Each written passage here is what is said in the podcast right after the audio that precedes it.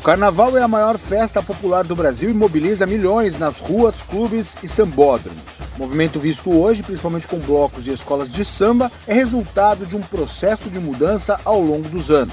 Com muitas curiosidades, as competições entre os chamados, na época, grupos carnavalescos começaram no fim do século XIX.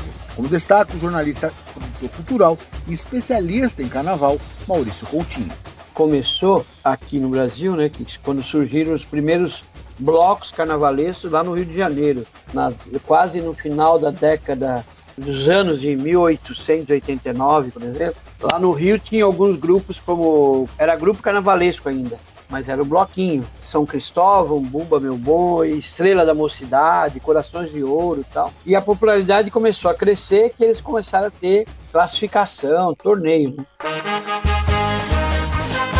Maurício Coutinho ressalta, contudo, que as primeiras escolas de samba surgiram oficialmente já no século XX, década de 30. Aqui em São Paulo, por exemplo, muito mais tarde, também era cordão carnavalesco. Não tinha escola de samba aí. Em 1930, no Rio de Janeiro, que surgiu a escola de samba, tinham cinco. Estação Primeira de Mangueira, que até hoje é a mais antiga, né? Oswaldo Cruz, Vizinha Faladeira para o ano sai melhor e cada ano sai melhor. E aí, em 1932, é que o desfile acaba se tornando oficial, aí já como escola de samba. O produtor cultural Maurício Coutinho lembra que, apesar da festa ser conhecida no mundo todo como brasileira, o carnaval tem seu início na Europa. O jornalista destaca o uso de máscaras que deu start nas fantasias de hoje e cita alguns dos significados disso fora do país. As máscaras em si, né, elas vêm de, de dos tempos da, de Veneza, isso na Idade Média ainda, né? Lá na Itália já tinha um registro, apesar que já tínhamos registro de festas com máscaras na Grécia e na Roma Antiga. Né? As máscaras, por exemplo, na China, eram utilizadas para afugentar os maus espíritos. Na Itália, por exemplo, eram as grandes elites, a pessoa que tinha muita grana mesmo, é que se utilizava isso para um, um artefato de mostrar a riqueza que eles tinham, de comemorar esse período de carnaval de uma forma diferenciada e as máscaras eram super bem trabalhadas. Né?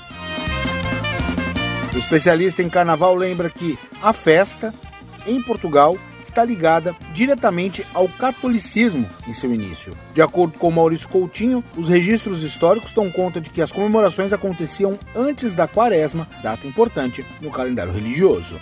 Agência Rádio Web, produção e reportagem, Norberto Notari.